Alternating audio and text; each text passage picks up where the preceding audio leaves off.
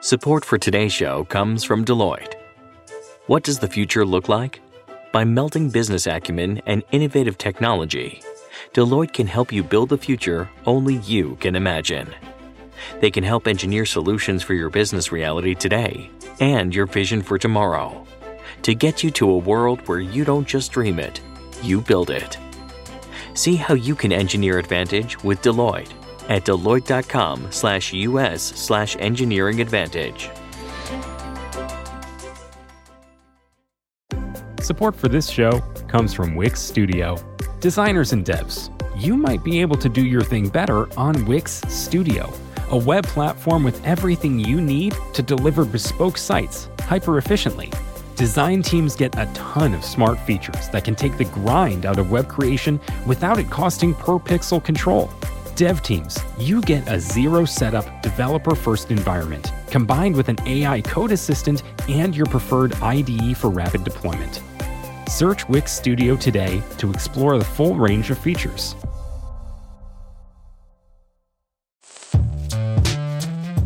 Hello and welcome to Decoder. I'm Nilay Patel, editor in chief of The Verge, and Decoder is my show about big ideas and other problems. So, Happy New Year. It's 2022, and we are starting off the year with a special Thursday episode. Verge Transportation editor Andy Hawkins had a chance to speak with United States Secretary of Transportation Pete Buttigieg. Andy's here. How's it going? It's going good. How are you? I'm all right. So, uh, what did you and Secretary Pete talk about? They reached out to us actually about setting this up because they wanted to talk about uh, these new principles of innovation that they were introducing as part of CES. But obviously, I had a lot more that I wanted to talk about than just innovation. I wanted to talk about the infrastructure bill that they just passed a, a few months ago.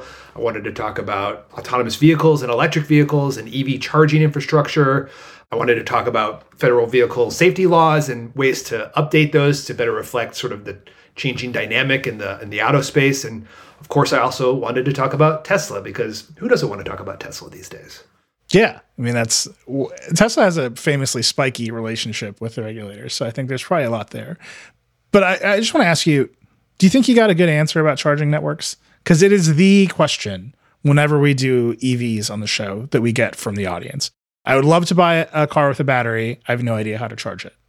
I think he definitely had uh, a little bit to pat himself on the back about because they did approve $7 billion for EV charging as part of this infrastructure law. So that is certainly a, a significant amount of money that will be spent.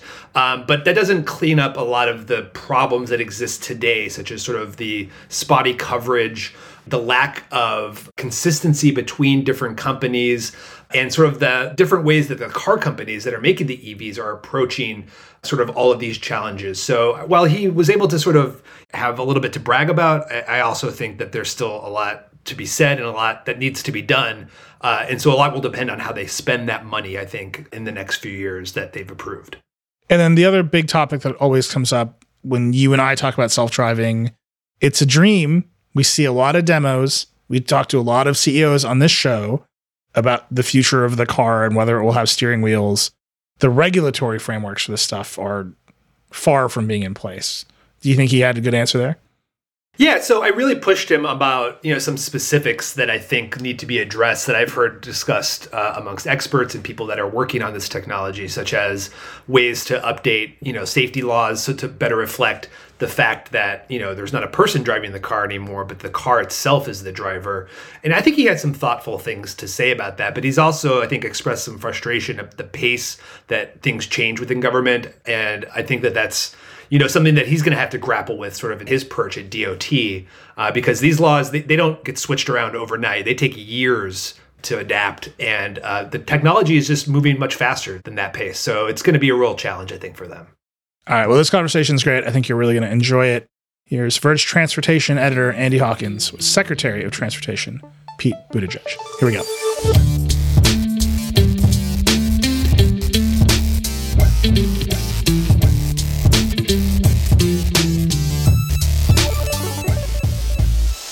Secretary Pete Buttigieg, welcome to Decoder.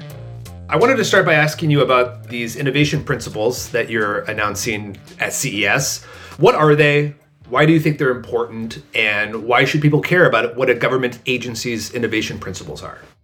You can't separate transportation from innovation. And the idea here is to make sure that as our department is making decisions about the, the future of transportation, that, that we've kind of codified or put to paper the principles that are going to guide us.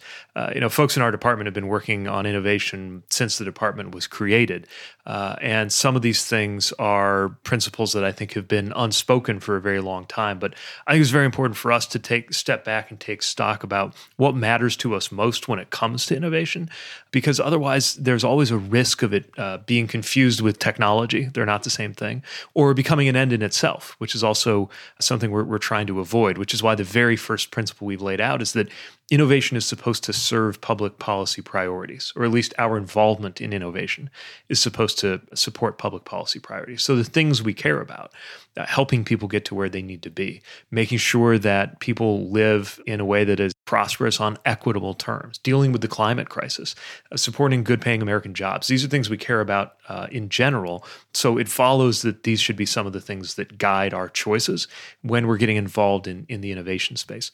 Another really important one for us is competitiveness for America in the 21st century. Uh, we are at a crossroads, really, in terms of American leadership.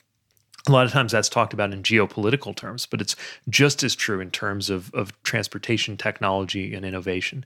Another one is about our support for workers. This is not about technology that comes at the expense of, of workers, but rather how can we empower workers, make workers uh, more effective, more successful, more uh, even more productive in, in, ways that, that benefit the economy as a whole.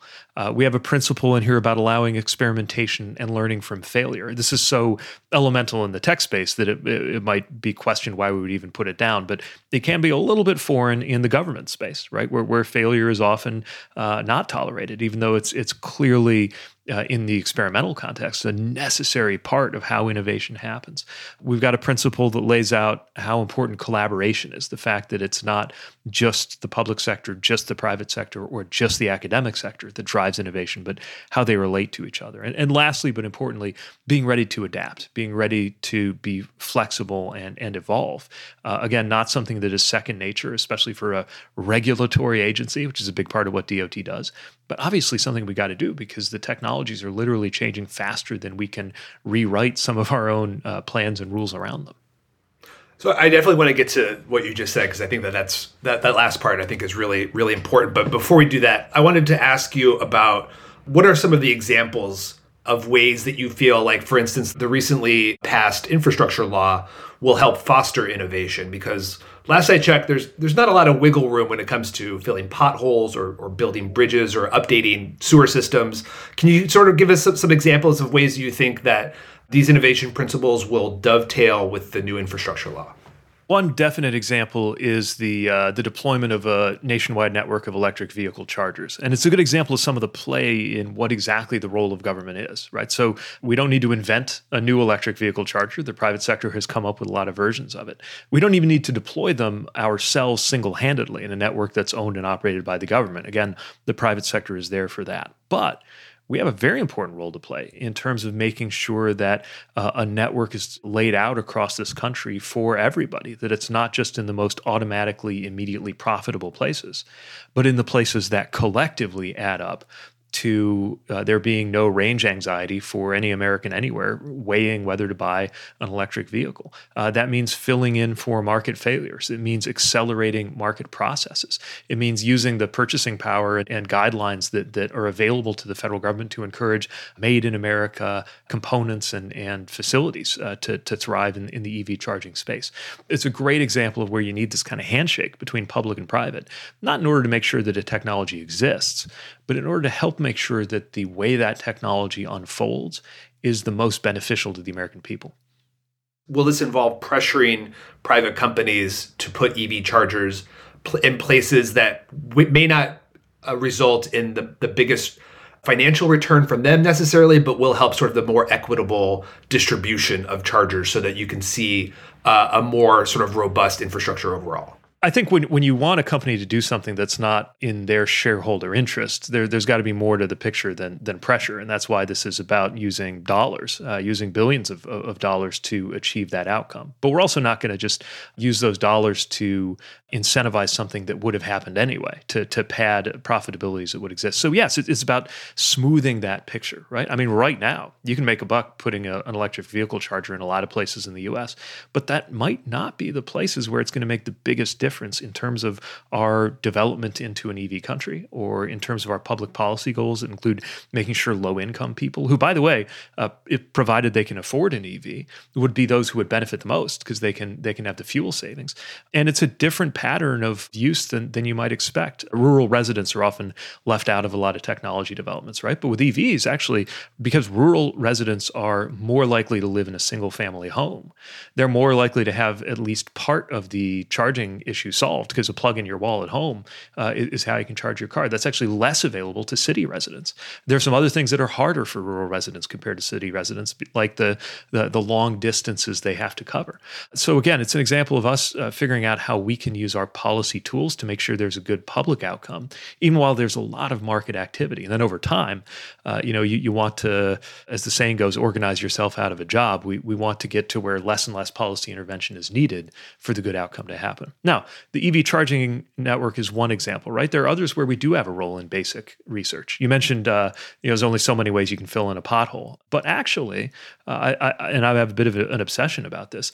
There's a lot we could be doing to drive adoption of pavement that lasts longer but there's not a lot of market incentives or frankly even policy incentives for the people who make these choices day to day like mayors or state DOTs to pay a premium for an asphalt that's going to last 13 years instead of 9 in a midwestern winter.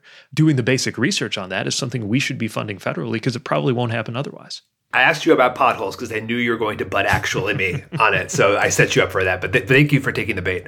I am aware that there are sort of new technologies and innovations out there when it comes to that kind of stuff. So that is really interesting. Just going back to, to the EV charging question really quick. The bipartisan infrastructure deal will provide $7 billion for, for charging infrastructure. Um, but the other tax credits and, and, and consumer incentives are still tied up with the Build Back Better plan, which is in limbo right now. Um, are you making plans at your level, at the DOT level, to come up with some other way to speed the transition from gas powered vehicles to EVs, assuming that we won't get those improved uh, customer incentives?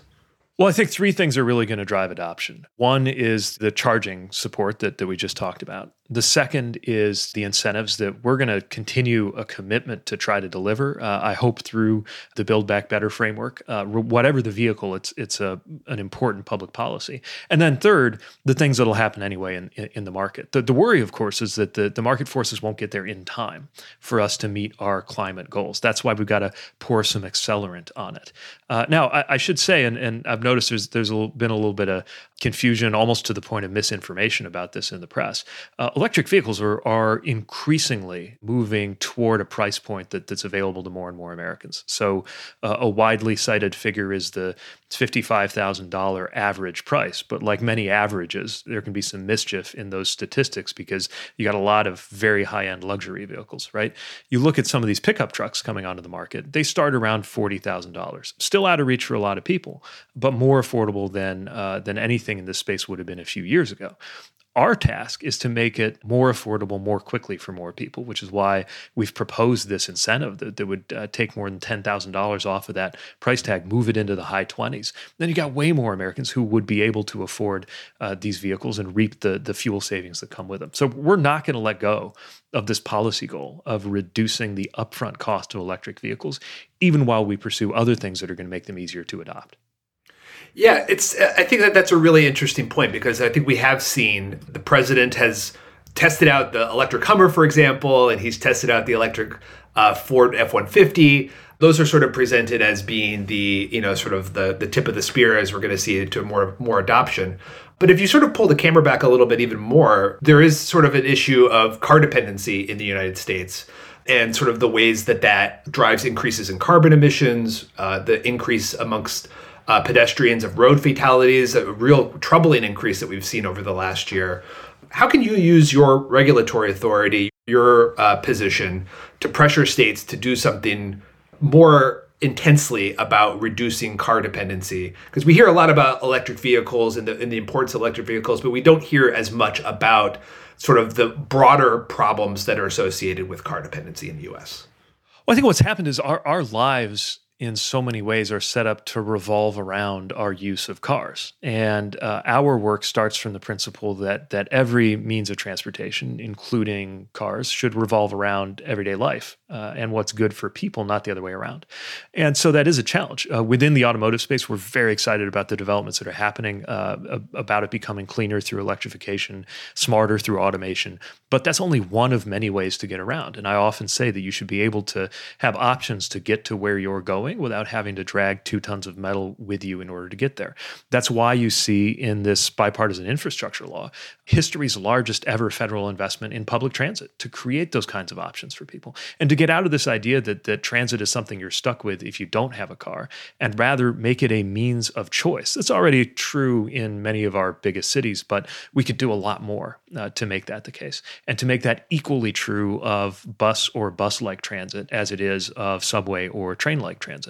Uh, then you have making sure that it is safer and more convenient to get around on foot, encouraging active transportation, bicycle mobility, which begins with safety and making sure that uh, that people feel and are safe when they're getting around uh, with those modes. Look, some of this is about the what we think of as the transportation piece. Some of this is about city planning and urban design, and that's one of the reasons why we can't separate transportation policy from housing policy and land use policy. And that's something else that that we're committed to breaking down silos around because uh, it, you know we we have designed everything down to the way our neighborhoods and cities unfold in a way that almost pushes us into this car dependency when we really could have a more balanced uh, outlook. And a lot of forward thinking communities, uh, cities, states are planning that way already. So you're releasing these innovation guidelines, uh, these innovation principles, and in some ways they reminded me a little bit of the voluntary guidelines that were released for automated vehicles under the Obama administration. Sort of a, a list of broad policies and principles that the government would like to see private companies adopt as they move more toward this technological innovation, self-driving cars. That's sort of one element of what the government can do to incentivize uh, this this in- innovation in the private sector. But I'm also wondering, sort of the other hand, which is the enforcement angle because you do see companies like Tesla that are really pushing the envelope on auto safety and uh, having its customers test out beta software. I'm wondering if you feel that there's more that DOT and NHTSA and other government agencies should be doing to ensure that companies aren't really crossing the line when it comes to pushing innovation to a point where things are starting to get unsafe. Yeah, look, the, the innovation agenda is the, the the bleeding edge of, of what we're doing. The core of what we're doing as an agency is safety. So when I talk about how technology and innovation should serve our public policy priorities, a good example of that is our, our core mission around safety. And that's not just about being excited about new things emerging that could be beneficial, but also we have a fundamental responsibility uh, on the regulatory side. And you are going to continue to see us take steps. By the way, in the long run, this is to the benefit of industry. Uh, you know, every uh, in the same way that obviously for the long run, food service and restaurants are better off because uh, America chose to establish public health regulations, so you didn't have to worry about food poisoning every time you you you ate outside of your home, or for that matter, inside your home. Uh, we need to make sure that people who are weighing how to navigate a world of automated vehicles know that there is some baseline of safety that's been established by regulation. Now, the the challenge for us, of course, is to adapt our framework for regulating these things in ways we've never had to.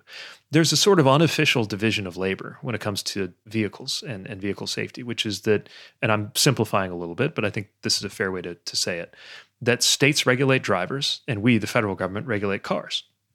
So, what are you supposed to do when the car is the driver? That's something that we're really just at the outset of, uh, of managing. In a much narrower sense, uh, even right now, we, we just got to re uh, you know rewrite some of our regulations on what should be true in terms of just the seat or seat belt uh, that refer to a quote unquote driver's seat. But that uh, could uh, take such a long time. You know, uh, tweaking things like the federal motor vehicle safety standards is just a multi year process, as we've seen in the past that doesn't seem to really account for the pace at which this technology is innovating. I mean, you're talking about, you know, GM is announcing today that they're going to start selling self-driving cars to customers by the middle part of the decade. You know, we don't even have vision tests for these cars yet. Do we need something like that, do you think? Like we test driver's eyesight, should we be testing the perception software of these cars as well? Potentially, and and these are exactly the kinds of things we we need to really move more quickly uh, as a as a government to to deal with because we can't let the technology keep running out ahead of uh, of our policy, or else uh, one of two things will happen: either it emerges and it's not safe, or it's ready to emerge but it's held back because we haven't gotten around to finding ways to show that it's safe or make sure that it's safe. Both of those outcomes, by the way, are uh, are, are bad. But also, we need to think at a, at a deeper level than I think we have been. And I, I just want to, uh, uh, not to pounce on it, but I think your example about vision testing is, is a good one. There's this idea out there that, you know, we've got to make sure that the vision or kind of optical capabilities of, of AVs is as good as, as, as that of a human driver. I don't think that's actually a, an acceptable standard because human drivers kill about 35,000 people a year. Uh, something we would never tolerate with any kind of new uh, product or, or, technology. So it's got to be better.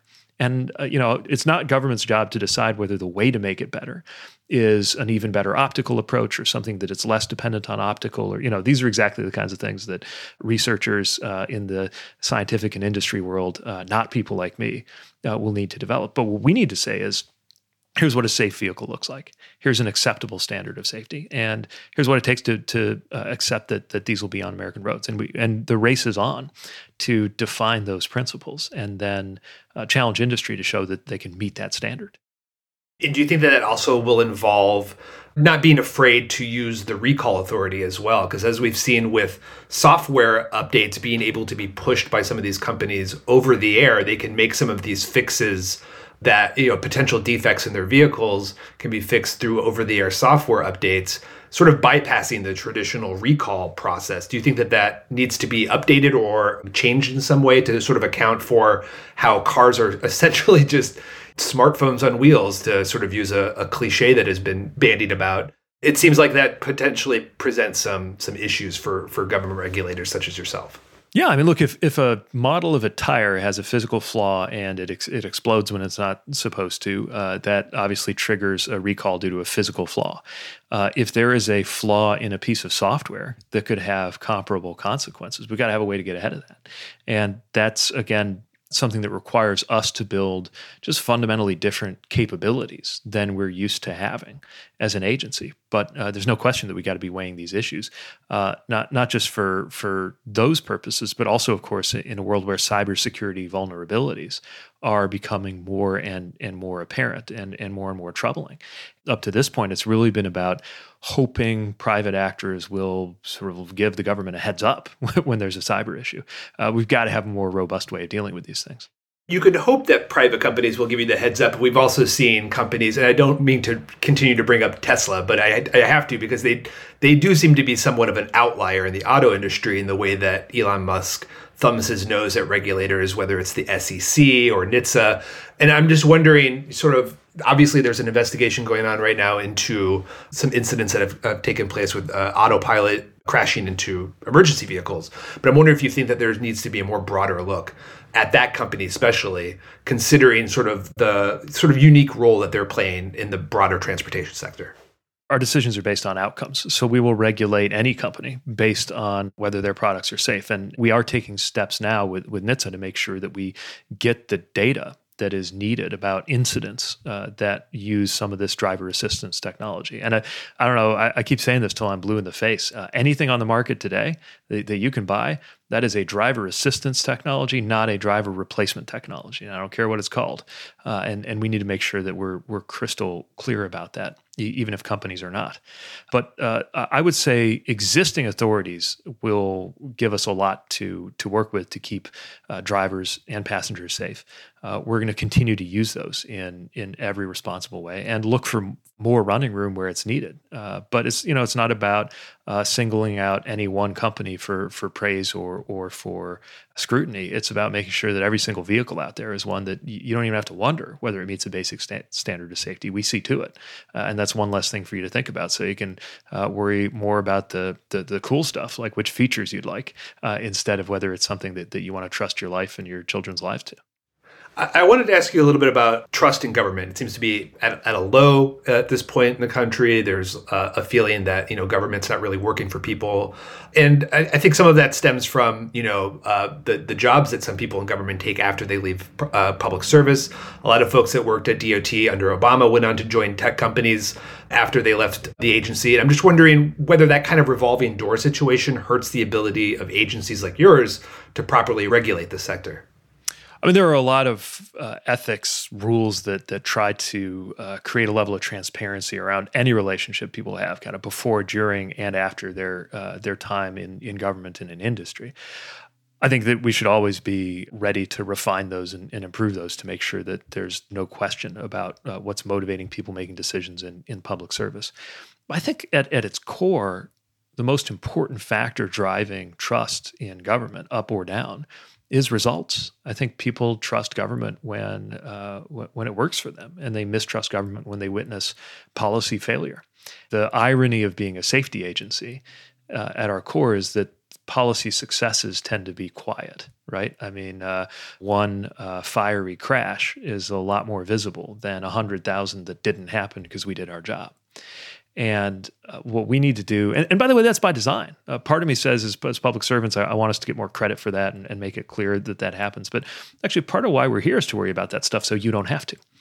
Uh, but there are other areas where clearly people have not seen policy success, including in transportation, largely as a consequence of the generational disinvestment that's been going on across my lifetime. That's why we're so excited about the bipartisan infrastructure law. It is a, an opportunity, not a guarantee to deliver the kinds of uh, quality infrastructural improvements that are going to make people feel better about the country, feel better, I think, about uh, the government that's in charge of delivering it. And that's just one of many areas where I think it's not an exaggeration to say that that uh, confidence in democracy partly depends on some very nuts and bolts stuff, like whether we can deliver good, efficient, safe, uh, modern ways for people and goods to get around. Just as a last question for you, you and your husband just became parents. Mazel tov to that. Do you think your children will need to have driver's licenses when they get old enough to have one? Because this is something that has come up with uh, with uh, you know in the past. You know, a lot of autonomous vehicle proponents would say, "Oh, our kids aren't going to need to have driver's licenses." Now there's some question as to whether or not that was maybe a bit premature. I'm wondering what what you think about that.